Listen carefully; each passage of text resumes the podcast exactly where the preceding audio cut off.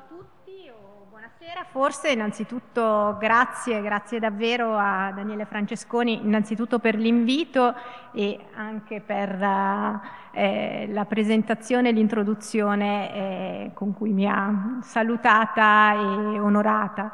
Sono molto contenta di essere qui anche eh, in un certo senso per la disciplina che rappresento, che insegno, che è un ramo della filosofia, della filosofia del linguaggio, eh, un po' ibrido rispetto alle discipline filosofiche, perché appunto mi occupo eh, moltissimo per definizione, occupandomi di linguaggio, di media, di comunicazione e quindi di materie che spesso sono al di fuori eh, dello spazio filosofico. Eh, voglio ringraziare però anche l'assessore, naturalmente Giulia Pigoni, che eh, eh mi ospita, ci ospita eh, in, a Sassuolo e soprattutto voglio ringraziare tutti voi che siete così eh, numerosi, quasi inaspettatamente per me uno dei timori che avevo era che in un sabato pomeriggio così caldo e afoso potesse eh, non esserci eh, gente, quindi grazie davvero. La parola che mi è stata affidata, appunto, insieme a quella di fact-checking, è la parola accuratezza, che è una parola, a mio avviso, fuori moda e anche per questo eh, mi è piaciuta e l'ho apprezzata. Perché fuori moda? In un mondo in cui siamo tutti ossessionati dalla rapidità non si può essere accurati, lo sappiamo bene.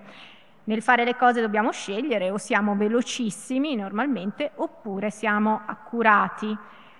Ce lo dicono i lavori di certi artigiani accuratissimi che sono molto lenti, il lavoro dei restauratori, il lavoro di chi si occupa di ricerca in un laboratorio, in una biblioteca, sono tutte cose lentissime. Ma c'è un altro virus, direi, che rende la parola accuratezza inattuale, fuori moda, ed è quella spinta che eh, come dire, è molto evidente a tutti, credo, anche se tutti forse la rilanciamo, la spinta a esserci, una forma di presenzialismo che ha a che fare col narcisismo, con l'ossessione tutta contemporanea di essere visibili, percepibili. Ci facciamo foto e selfie per dimostrare che ci siamo in un certo posto, in un certo momento, partecipiamo a riti collettivi perché vogliamo esserci e mostrare di esserci nel momento dell'happening. Interveniamo continuamente su qualsiasi dibattito perché vogliamo dire la nostra e quindi esserci.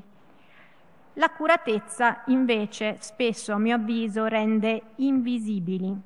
È la qualità di un lavoro nell'ombra, di chi fa ricerca, magari per anni nell'ombra, nell'ombra di un laboratorio, di una biblioteca, di un osservatorio, di un qualsiasi banco di lavoro. E non sto e non voglio fare generiche riflessioni sociologiche, appunto io sono una filosofa del linguaggio, studio la comunicazione e di questo voglio parlare di comunicazione. Il fatto è che la rapidità e la ricerca di visibilità sono due patologie della nostra società che interferiscono, a mio avviso, in modo molto forte col nostro modo di informarci e che hanno moltissimo a che fare con quel problema che oggi chiamiamo post-verità.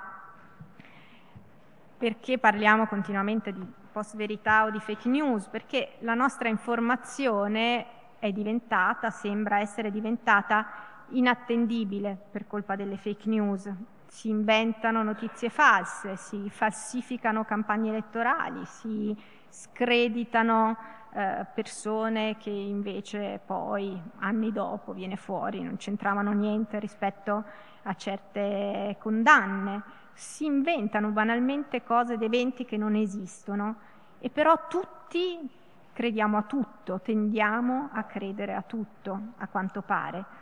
E il problema sta diventando una vera emergenza, anche ad esempio a livello giuridico, legale. Le cause eh, su questi temi sono numerosissime e tutti i giuristi con cui ho parlato mh, parlano della complessità della gestione legale di questo problema.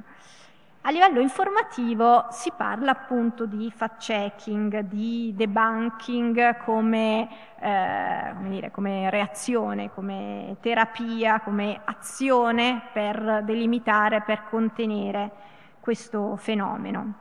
Cosa significa? Significa il più delle volte appunto andare a correggere quelle informazioni false che vengono uh, annunciate e rilanciate. Qualche giorno fa, una decina di giorni fa, il Corriere della Sera, ad esempio, ha, fatto, eh, ha dedicato due pagine molto molto interessanti per i problemi di cui mi occupo io, eh, relative a un'indagine Ipsos che raccontava quanto la percezione degli italiani sia lontana da quella che poi è la realtà almeno su certi temi. Una di queste domande, tanto per toccare un tema molto attuale, era uh, qual, è per- qual, è secondo voi, chiesto a tutti gli italiani che sono stati intervistati, la percentuale degli immigrati residenti in Italia? Il 30% o il 9% e tutti hanno risposto il 30%. Ovviamente la percentuale invece degli immigrati residenti italiani è il 9%, il che ci dice che nella realtà il problema è infinitamente più contenuto di quello che crediamo. Quindi il fact-checking molto spesso, prioritariamente, ha la preziosissima funzione di ripristinare ad esempio le cifre esatte di, certe, eh, di certi bilanci, di certe informazioni. Ciò detto, apprezzato dunque questo lavoro degnissimo che solitamente il fact-checking fa, io però sono convinta, profondamente convinta, che questo tipo di intervento serva in realtà a pochissimo. Che ci siano cioè siti, articoli, ehm, che ci dicono dopo quel che era sbagliato, quel che c'era di sbagliato in quel che prima abbiamo ascoltato, che probabilmente abbiamo commentato e che abbiamo a nostra volta rilanciato, è un'operazione abbastanza inutile perché quell'informazione falsata che noi abbiamo ascoltato, una volta che viene corretta, avrà già fatto il suo corso e consolidato ampiamente qualche convinzione. Come sa bene qualsiasi psicologo cognitivo, le correzioni cognitive servono a pochissimo, è difficilissimo correggere le proprie convinzioni cognitive. Sono quindi mediamente abbastanza avvilita nel pensare che la reazione più consistente che si mette in campo rispetto al problema delle fake news è appunto il fact-checking così concepito, perché viceversa penso che quel che servirebbe è una strutturata educazione critica a cosa? All'accuratezza, appunto, questa parola eh, fuori moda che, eh, appunto, um, su cui mi concentrerò in questo mio intervento. E trovo abbastanza uh, grave, uso proprio questo termine, a ragion veduta che eh, nelle scuole, ad esempio, non si pensi ad un lavoro pedagogico sui media e sull'informazione tutti sui banchi di scuola veniamo formati alla letteratura, alla storia, alla fisica, alla matematica, forse dovremmo essere formati all'informazione, alla comunicazione, ai media, perché i media non sono sfere del sapere più semplici delle altre, né possiamo illuderci che arriverà un giorno, tra qualche tempo, tra qualche anno, in cui i problemi si risolveranno da sé i media continueranno a essere sempre più complessi e noi dobbiamo attrezzarci rispetto a questa complessità. È abbastanza inutile, credo, dire a un bambino, a un ragazzino non usare eh, questo social, non usare il telefonino. È immerso in questo mondo. Il problema è che deve avere gli strumenti per affrontarlo e non devono darglielo probabilmente solo i genitori, ma ci dovrebbero essere appunto anche le istituzioni preposte alla formazione. Quindi l'educazione ai media eh, dovrebbe essere una cosa importante. Perché? Perché ci dovrebbe far riflettere, appunto, al di là dei singoli numeri sbagliati, le cifre sbagliate, i nomi sbagliati che possono circolare, dovrebbe darci degli strumenti per eh, essere semplicemente più avvertiti, che è una cosa molto più complessa. Allora torno alla mia parola, appunto, eh, l'accuratezza, con qualche riflessione che già avevo eh, anticipato qualche giorno fa su Sole 24 Ore. Oggi continuamente ci addentriamo appunto in territori che non conosciamo, parliamo di vaccini come se tutti fossimo medici, eh, parliamo di riscaldamento del pianeta come se tutti fossimo fisici, parliamo di finanza, parliamo di pensioni, tutte cose di cui di solito capiamo pochissimo e su cui però abbiamo delle opinioni chiarissime. Per non cadere in questo errore io voglio fare riferimento a un'esperienza che secondo me tutti abbiamo fatto, un'esperienza proprio banalissima. Immaginiamo di pesarci. Una volta lo facciamo su una bilancia a casa, una volta lo facciamo su una bilancia in palestra o un'altra volta lo facciamo, non lo so, in una bilancia a casa di un parente o in un albergo. I tre strumenti sicuramente ci daranno tre pesi diversi, talvolta anche con uno scarto significativo che magari ci preoccupa. Cosa vuol dire? Che le bilance ci dicono il falso, che le bilance ci ingannano? Noi abbiamo sempre questa tendenza ad attribuire una intenzionalità anche agli oggetti, ma insomma dobbiamo un po' farcene una ragione, non è che le bilance ci vogliano mentire. Le bilance semplicemente, tecnicamente, si direbbe che hanno gradi diversi di accuratezza. Cosa significa? Significa che il risultato, diciamo così, di una bilancia, della ponderazione di una bilancia, non va concepito in termini di vero, falso, giusto, sbagliato, questa mi dà il valore vero, quella mi dà il valore sbagliato, ma deve essere e può essere pensato solo in termini di valutazione e comparazione. Il peso, quel dato che eh, appunto viene fuori dall'operazione di misurazione, è una questione di confronto e non di confronto tra lo strumento mh, mm, che usiamo in quel momento e la realtà, la realtà del mio corpo che vado a pesare, ma è l'esito del confronto fra misure di strumenti diversi. L'accuratezza nella teoria della misurazione, che è una cosa che si studia a ingegneria, non a filosofia, quindi dove si, si studiano le, i saperi duri e puri, seri, non le, così, i viaggi dei filosofi, è il grado di concordanza tra il valore medio delle misurazioni e il valore assunto come riferimento che come tale può variare. Cioè non è il confronto tra un dato, la realtà e una misurazione, è il confronto tra una serie di misurazioni e un valore medio.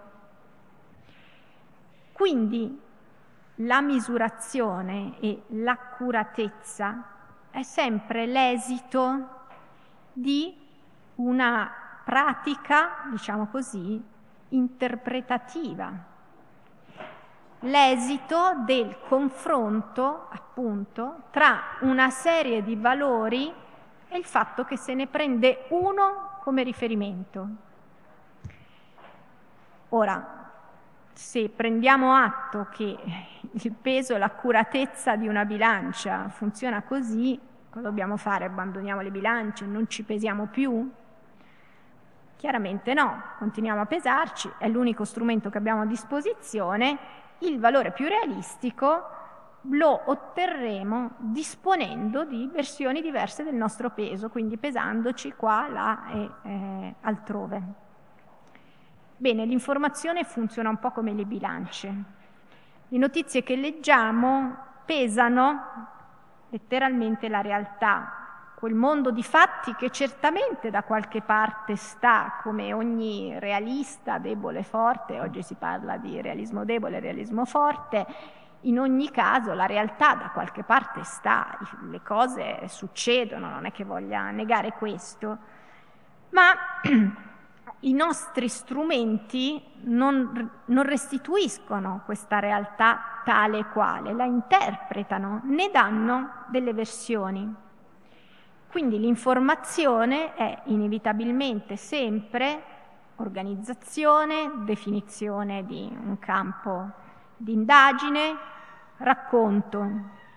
Si tratta di dare peso alle cose e questa appunto è un'operazione chiaramente interpretativa. E nel dare peso alle cose a volte magari qualcuno vuole ingannare l'altro intenzionalmente per qualche ragione o per qualche interesse, altre volte semplicemente si danno pesi diversi alle cose perché abbiamo valori, parametri, riferimenti diversi, quindi non c'è nessuna intenzionalità ingannevole, ma ciò nonostante la mia versione dei fatti probabilmente sarà diversa dalla versione dei fatti di qualcun altro. Per questa ragione una prudente ecologia della conoscenza e della responsabilità, direi, dovrebbe spingerci ai confronti, alle tare, alle ponderazioni e non per accettare tutto come equivalente, io non sto dicendo, come a volte nel dibattito filosofico mh, si dice polemicamente, che siccome sono tutte interpretazioni, allora un'interpretazione vale l'altra. Everything goes. No, non è che un'interpretazione vale l'altra, sono tutte interpretazioni, ma ci sono interpretazioni più affidabili e interpretazioni meno affidabili, così come ci sono bilance più affidabili e bilance meno affidabili. Un atteggiamento di questo tipo, però, con questo tipo di consapevolezza, è molto, molto lontano dal fast food, lo chiamo così, della dieta cognitivo-informativa di oggi. È lontano sia da chi vuole continuamente affermare delle verità, cioè da quelli che qualunque affermazione facciano la spacciano per uh, verità indiscutibile, ma è lontano anche dall'atteggiamento di chi vuole rapidamente smascherare le, le falsità, con operazioni appunto di fact-checking che debbono avere la stessa fulmineità, per così dire, delle verità che sono state prodotte, quindi verificare numeri, nomi, etichette in diretta. Mi sarà capitato di vedere qualche trasmissione televisiva che dice con orgoglio qui in studio abbiamo eh, un giornalista che in diretta verifica le notizie, oppure siamo collegati con, uh, in tempo reale. Ecco, entrambi gli atteggiamenti, sia quello che afferma continuamente le verità, sia quello che altrettanto rapidamente le vuole correggere, obbediscono, a mio avviso, alla stessa furia, quella di una fabbrica veloce delle verità. Chi pensa che l'epoca della post-verità sia un'epoca in cui il vero non conta, si sbaglia. Mai come oggi, a mio avviso, il vero, la categoria di verità è continuamente richiesta, affermata, rivendicata. Vogliamo sempre mettere un bollino di vero, falso sulle cose, mentre molto più spesso le cose sono sfumate, sono grigie forse, non sono bianche e nere perché sono complesse e eh, per fortuna sono complesse, quindi non richiedono rapidità, fulmineità, ma richiedono appunto analisi, smontaggio, ragionamento, accuratezza. Faccio un esempio che per me è un caso abbastanza macroscopico di come sia ehm, deformante voler mettere sempre il bollino di vero o falso sulle cose e come invece il problema si ponga per lo più in termini di completezza, parzialità, eh, eh, tendenziosità, trasparenza, insomma le valutazioni che dovremmo fare dovrebbero uscire dal binomio vero-falso. E lo faccio con un caso di cui si è molto parlato l'anno scorso, un anno e mezzo fa, ma di cui sicuramente avrete memoria. E lo faccio con una domanda. È vero che Trump ha emesso un Muslim ban, un provvedimento che negava l'ingresso negli Stati Uniti ai cittadini provenienti da paesi come la Siria, l'Iran, lo Yemen. È una notizia che è stata oggetto di fact-checking eh, generalizzato su siti americani, europei, italiani, a tutti i livelli. Ora, se prendiamo il provvedimento alla lettera, dobbiamo dire che esso si rivolgeva non a gruppi religiosi né razziali, ma a delle comunità nazionali. I cittadini di alcuni paesi, l'Iran, la Siria, eh, la Somalia e alcuni altri, non potevano più entrare nel territorio degli Stati Uniti. Letteralmente, quindi, non è vero che Trump ha promulgato un Muslim ban.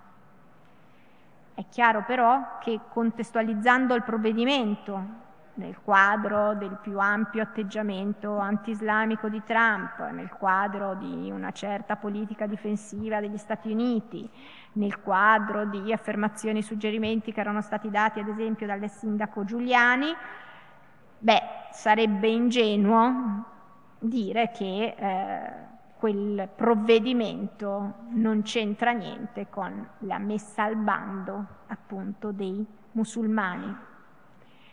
Cosa voglio sottolineare con questo esempio che è stato oggetto di grandissimo dibattito?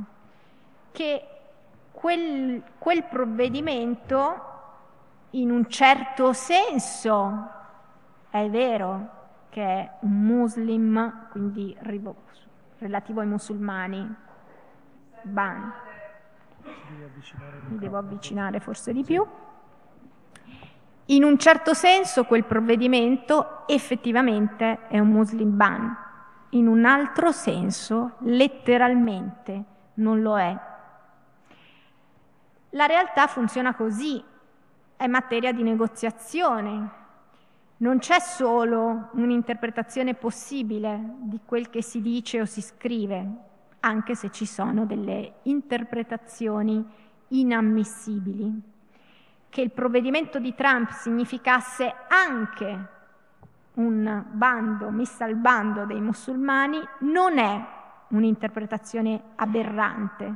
Il contesto consentiva quell'interpretazione e di fatti le ricadute pragmatiche di, quella, di quel provvedimento sono ricadute, eh, come ne hanno risentito anzitutto i musulmani appunto ci sono tante teorie di filosofia del linguaggio che dicono che il significato eh, dei, dei, segni sta nella, nelle disposizioni ad agire che predispongono. Quindi è chiaro che quel provvedimento aveva anche quel significato, ma è altrettanto chiaro che non poteva essere perseguito come tale, perché letteralmente non era contro i musulmani, era contro delle comunità nazionali. La verità, quindi, capiamo da un esempio come questo, spero che eh, sia stato utile, non è, non può essere una semplice etichetta, è appunto richiede un soppesamento eh, delle, delle cose molto più complesso. Altro elemento che l'educazione critica e media dovrebbe sempre farci tenere presente è anche il fatto che noi non abbiamo quasi mai accesso al dato di realtà. Dunque nel dare giudizi la nostra possibilità di confronto non passa quasi mai tra la realtà e il discorso, ma è sempre un confronto tra discorsi. Siamo noi a contare quanti migranti ci sono in Italia? No. Siamo nel CDA di una qualche banca per avere un, un accesso diretto, effettivo alla realtà, non so, dei dati di bilancio? No. Abbiamo un accesso diretto ai dati di laboratorio per avere un parere su determinati farmaci? No. Noi ci basiamo sempre su delle versioni dei fatti che ci vengono date perché non accediamo direttamente alla realtà ed è così anche per i giornalisti il più delle volte e anche per i giornalisti che si occupano di debunking o di fact-checking perché ci sono sfere della realtà che appunto non sono immediatamente accessibili quasi per nessuno. Quindi ciò su cui il fact-checking può realisticamente, al di là delle illusioni che si possono spacciare, basarsi, è il confronto tra fonti di informazione diverse, quindi un'operazione che non ha a che fare con la verifica dei fatti, della, con la verifica della corrispondenza dell'informazione alla realtà, ma una verifica che ha a che fare con la attendibilità di fonti diverse e versioni diverse dei fatti. Primo punto allora da tenere ben presente è che non tutte le fonti sono uguali. Se non teniamo presente questo elemento non si esce dal problema delle fake news. Sulla comunicazione, e solo sulla comunicazione, forse posso essere io, Anna Maria Russo, una fonte abbastanza attendibile, ma mi chiedete un'opinione sui vaccini? No, la mia opinione non vale nulla in questo ambito. Quindi questo non ha a che fare né con un problema di democrazia o di egualitarismo o di diritto alla parola. Certo, tutti abbiamo diritto alla parola, io posso sempre dire la mia, ma non sono un soggetto autorevole. Questo implica un secondo punto che oggi abbiamo, a mio avviso, completamente dimenticato, che trascuriamo moltissimo, e cioè il fatto che è necessaria una gerarchizzazione delle opinioni e delle fonti. Se non tutti siamo autorevoli allo stesso modo nelle varie sfere del sapere, di conseguenza le opinioni sono, devono essere gerarchizzate, non contano tutte allo stesso modo. Non è vero che le opinioni contano allo stesso modo, è veramente una illusione populista. Forse dico uh, una cosa scomoda, antipatica, ma ne sono profondamente convinta e ne sono convinta sulla base della materia che studio. Il gioco appunto è, è, più complesso, non è un confronto uno a uno quello a cui siamo chiamati, realtà, discorso, ma è un confronto tra attori multipli, discorsi multipli e solo da questa moltiplicazione dei discorsi possiamo provare ad avere una visione più complessa della realtà e solo attraverso una distinzione dell'autorevolezza delle fonti possiamo provare a mettere ordine tra le versioni diverse di una realtà. Quindi forse è già equivoco la parola, la definizione che oggi si usa di fact checking, perché quello che noi andiamo a controllare, su cui facciamo il nostro check, non sono i fatti, sono altri discorsi, il massimo che possiamo controllare è l'attendibilità, la coerenza e tutta una serie di cose che eh, tra poco cercherò anche di delineare, che hanno a che fare però con i discorsi. Non facciamo verifiche dei fatti perché ai fatti non accediamo praticamente quasi mai. In realtà chi fa anche il lavoro del fact-checking in modo molto serio questa cosa la sa, al di là uh, delle, insomma, delle, verità appunto che spacciamo per semplificare le cose. E, mh, voglio qui ricordare forse il sito o uno dei siti di debunking e fact-checking più serio che c'è attualmente, non a caso ha vinto il premio Pulitzer per il giornalismo, che è un sito che si, americano che si chiama politifact.com e in questo sito, ad esempio, le notizie vengono distinte, classificate in base a sei eh, categorie. Ci sono le notizie vere, true, che sono notizie accurate e complete, questa è la definizione che il sito dà. Ci sono le notizie mostly true, vere per la maggior parte, notizie accurate ma che richiedono alcune integrazioni. Ci sono le notizie half true, vere a metà, notizie abbastanza accurate, ma che trascurano dettagli importanti e decontestualizzano gli eventi. Ci sono quattro le notizie mostly false, per la maggior parte false, notizie che contengono elementi di verità, ma ignorano punti di vista critici che darebbero un'altra lettura dei fatti. Ci sono le notizie false, e basta, notizie non accurate, punto. E c'è una sesta categoria, proprio un po' la feccia, pants on fire, notizie che sostengono cose ridicole, cioè proprio quelle che in Italia chiamiamo le bufale, ma quelle proprio esagerate, sparate. Quindi in questo sito cui ripeto fanno riferimento anche molti dei media italiani perché è un caso di giornalismo molto ben fatto, non c'è la distinzione vero-falso, c'è una scala graduale in cui sono previsti molti parametri diversi. C'è un grado di verità, non un bollino di verità.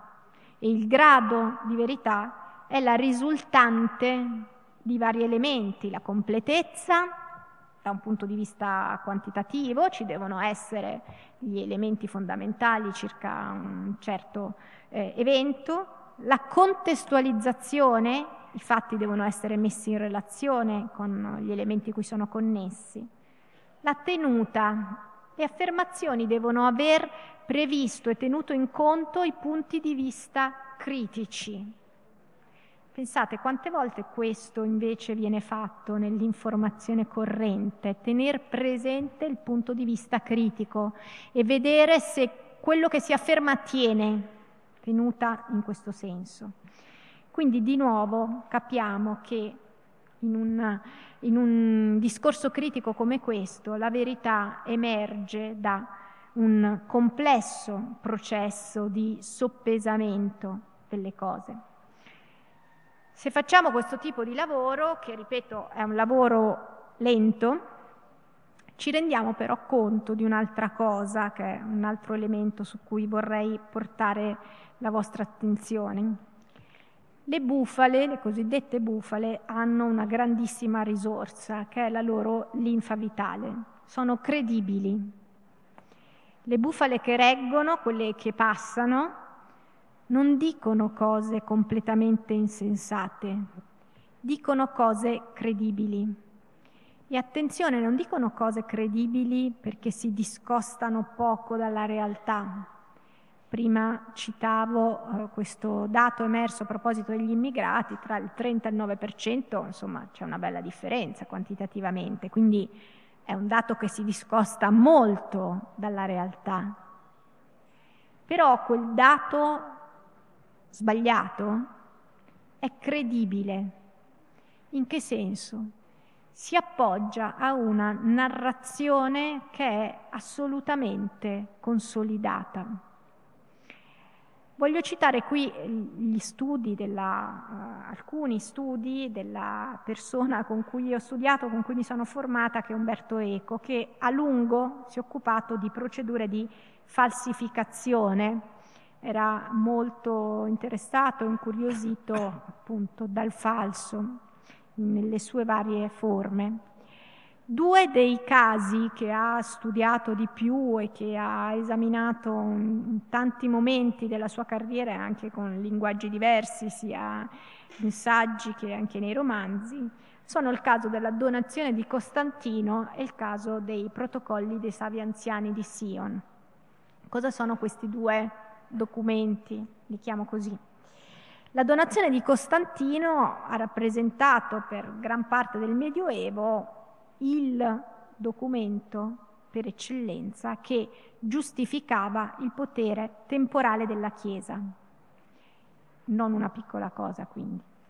Era l'atto con cui l'imperatore Costantino nel 314 dava al papato la dignità d'impero con tutte le conseguenze di esercizio del potere naturalmente che ne derivavano.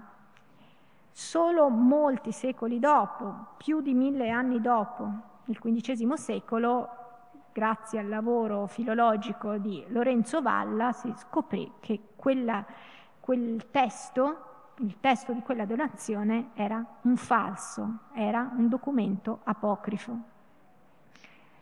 L'altro caso che vi ho citato, i protocolli dei savi anziani di Sion. I protocolli dei savi anziani di Sion sono stati creati, scritti nei primi del Novecento dalla polizia segreta zarista per diffondere l'odio verso gli ebrei nell'impero russo. Questo documento fu scritto e redatto come un documento segreto attribuito a una fantomatica cospirazione ebraica e massonica che tramava per impadronirsi del mondo. Quindi, siccome gli ebrei tramavano per impadronirsi del mondo, era giustificato eh, come dire, contrastarli in tutte le forme possibili. Inutile dirvi che questo documento ha avuto un peso rilevante in quello che è successo poi nel nazismo. Allora, naturalmente possiamo dire oggi senza uh, margine di errore che si tratta di documenti falsi.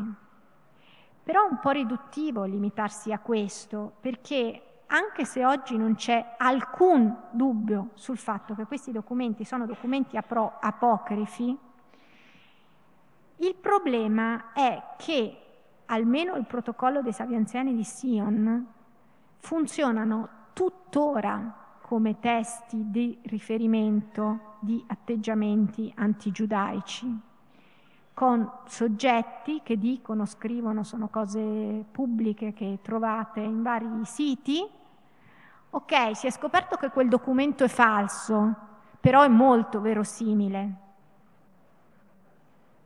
E con questo si giustifica appunto un certo atteggiamento antigiudaico. Il punto quindi, a mio avviso, è, eh, cioè, credo che sia molto più interessante interrogarsi sulla quota di credibilità di quei documenti, anche se sappiamo che sono falsi tuttavia funzionano nella società, in certi gruppi sociali, perché appunto hanno una credibilità che è, eh, come dire, che va al di là di quanto è stato verificato.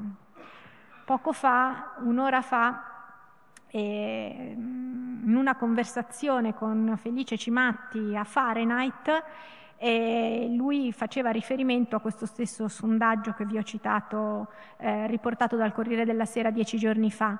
Io vi ho citato il dato sull'immigrazione, lui citava il dato sui delitti.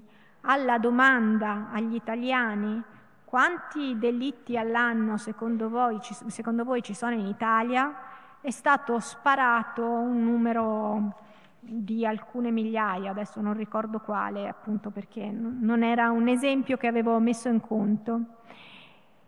I delitti oggi in Italia sono 397 all'anno, pochissimi. Eppure viviamo nella percezione dell'emergenza della, della, appunto, del problema sicurezza, del fatto che bisogna forse essere armati. 397 delitti all'anno è uno dei numeri più bassi al mondo. Certo, se fossero meno sarebbe meglio ovviamente, però è un numero bassissimo, lontano di migliaia dalla percezione.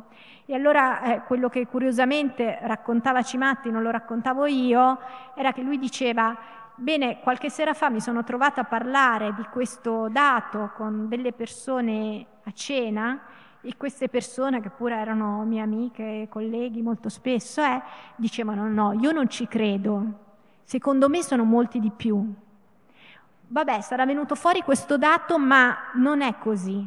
Ecco, è un po' la stessa cosa, mutatis mutandis, del protocollo dei savi anziani di Sion. Ok, è un falso, però io credo a un'altra cosa. Allora, questo ha a che fare con un problema di narrative, di narrazioni, che non viene di solito preso in conto dal fact-checking, che ripeto va a correggere i singoli elementi, mentre il problema è un problema un po' più ampio su perché si stabilizzano, si consolidano certe narrazioni su bas- basate su stereotipi di vario tipo. E come quindi potremmo fare a modificare, spostare un po', perché poi sono anche questi lavori molto lenti, queste convinzioni, questi quadri narrativi, perché sono questi che giustificano le bufale, non, eh, dire, non il fatto che insomma, siamo tutti stupidi o qualcuno è più potente, una fonte è più potente di un'altra e ci fa il lavaggio del cervello. Il problema è che noi nel pieno delle nostre facoltà crediamo a certe storie. Faccio un altro esempio. Eh, forse farò riferimento a una storia che forse ricorderete, penso di sì, e ha a che fare con un tweet. Molto spesso parliamo anche del ruolo no, che i social media hanno nella creazione di, questi, eh, di questa post-verità. Siamo nel 2015, ancora non si parla tanto di post-verità, sull'account Twitter di Maurizio Gasparri compare questo tweet che ha fatto il giro, uh, come dire, è diventato virale, come si suol dire. Vanessa e Greta sono sesso, sesso consenziente con i guerriglieri e noi paghiamo. Allora, non so se vi ricordate chi sono Vanessa e Greta. Vanessa e Greta erano due cooperanti, sono state due cooperanti ventenni che sono state rapite in Siria e che poi sono state liberate un anno dopo, dopo una lunga trattativa in cui evidentemente anche lo Stato è intervenuto. A quanto pare Gasparri ha ritwittato una notizia che aveva letto su un sito, il tipico, tuttora esiste, sito di Bufale, che si chiama piovegovernoladro.info, esiste ancora. Naturalmente ci potremmo chiedere perché un ministro si basa su un sito di bufale, ma non mi interessa questo. Quello che voglio sottolineare è il fatto che quel tweet era convincente, era credibile, cioè pensare che le due ragazze avessero fatto sesso con i guerriglieri era credibile. Perché era credibile? Perché in realtà in Italia c'era questa storia molto, molto raccontata, molto, molto presente sui media, che hanno ovviamente tutte le responsabilità del caso, in cui appunto continuamente si parlava di queste due ragazze, per un anno è stato un, insomma, un tema abbastanza ossessivo quasi, e più o meno latente o esplicita circolava una domanda, cioè c'era una specie di vuoto narrativo, ma perché due ragazze loro prima, alla loro prima azione così giovani vanno in Siria, che è eh, il luogo eh, come dire, più pericoloso in quel momento come oggi, ahimè, perché hanno, uh, dire, si sono spinte tanto in là che facessero sesso con i guerriglieri dà una risposta a questa domanda, cioè dà una risposta a una delle cose che già circolava, delle interpretazioni che già circolava, e cioè che queste ragazze non fossero mosse da, eh, come dire, intenti eh, etici, costruttivi, ma che avessero solo una grande voglia di avventura, diciamo così, e in questa avventura l'avventura erotica ci sta ancora di più. Quindi andava, come dire, a confermare un sospetto, una chiave di lettura che era già ampiamente circolante nella società. Quindi quando arriva una notizia così, che dovrebbe far ridere e che non dovrebbe essere presa sul serio perché viene da un sito che esplicitamente è un, c- un sito che crea bufale, Invece, anche se il sito ti dice io creo bufale, tu ci credi e la rimetti in circolo, anche se sei un ministro, perché va a rispondere, a corrispondere a una convinzione che già è più o meno diffusa. Per non parlare della seconda parte del tweet che diceva e noi paghiamo e quindi vai, come dire, a rintuzzare tutti quelli che pensano che paghiamo delle gran tasse per poi fare cosa? Far liberare delle ragazze che erano andate lì solo a divertirsi e no, io le tasse non le voglio pagare. Quindi era chiaramente una bufala costruita a tavolino, ma costruita non stupidamente, ma facendo leva su quegli elementi di credibilità, di racconti che sono già assestati nella società.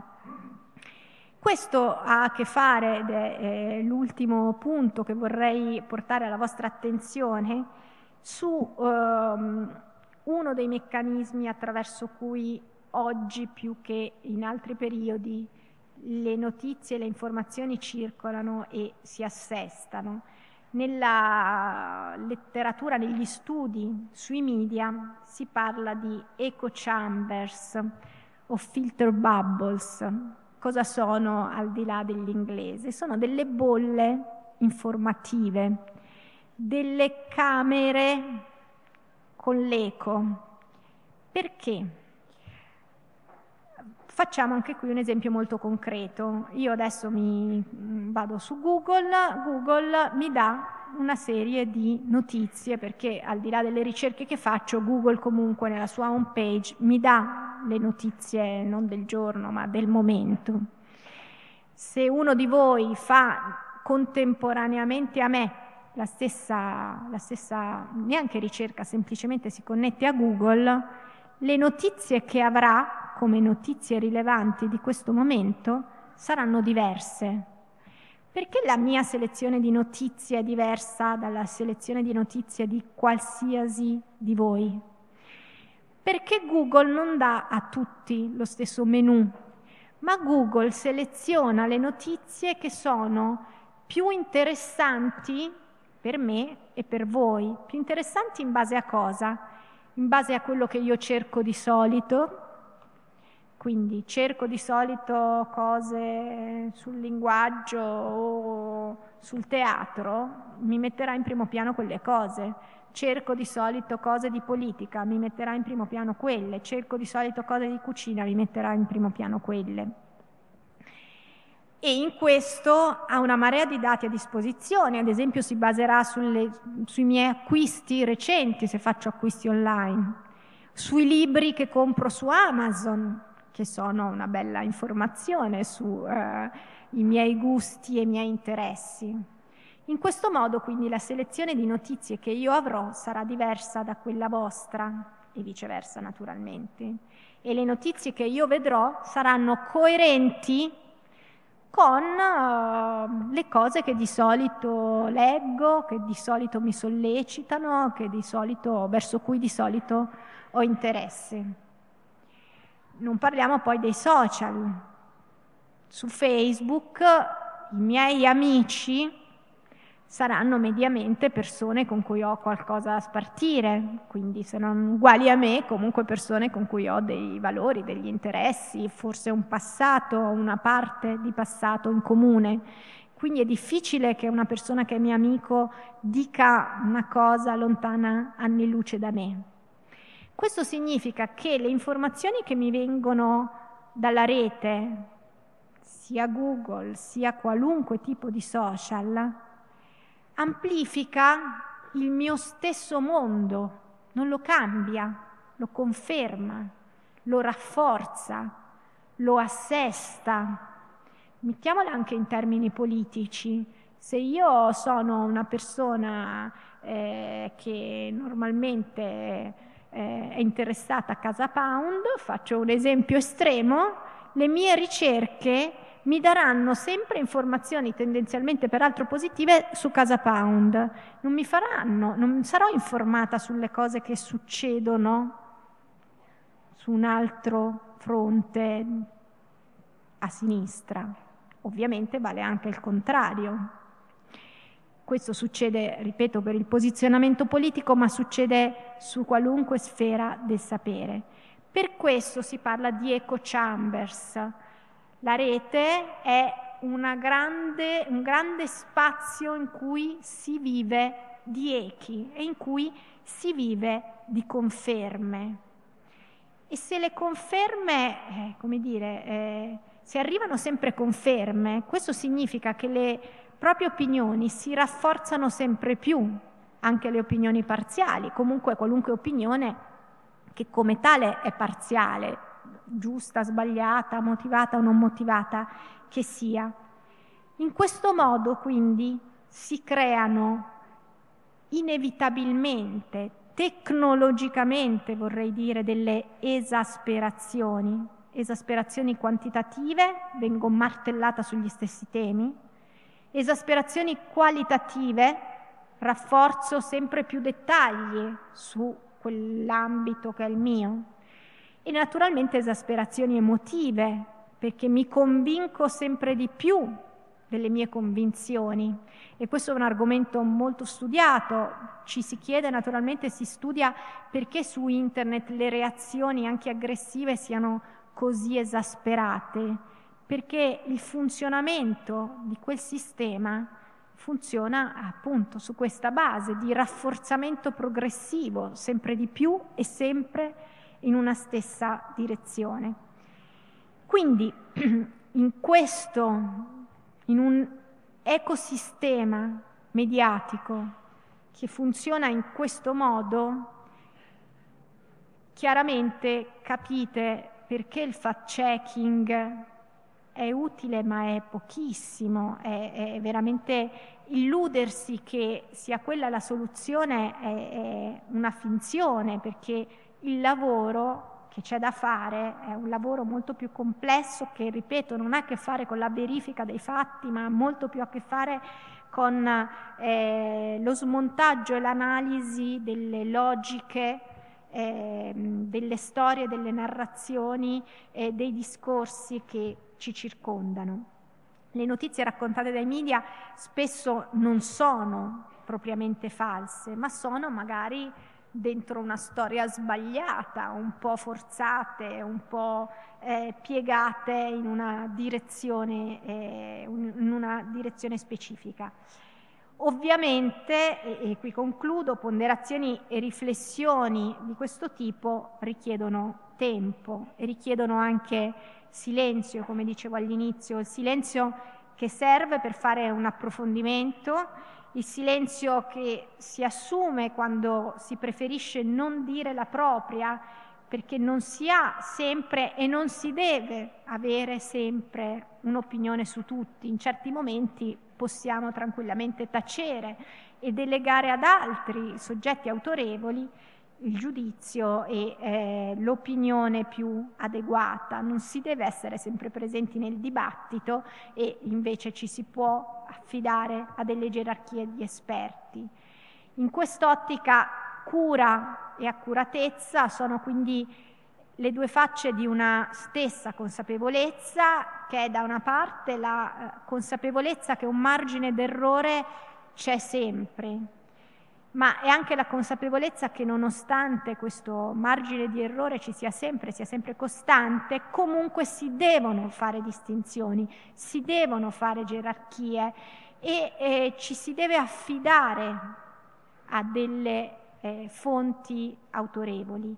Le fonti non sono tutte uguali, le persone non sono tutte esperte, le storie non sono quasi mai innocenti perché ogni storia sceglie di valorizzare qualcosa e soprattutto le sicurezze non sono tutte sicure.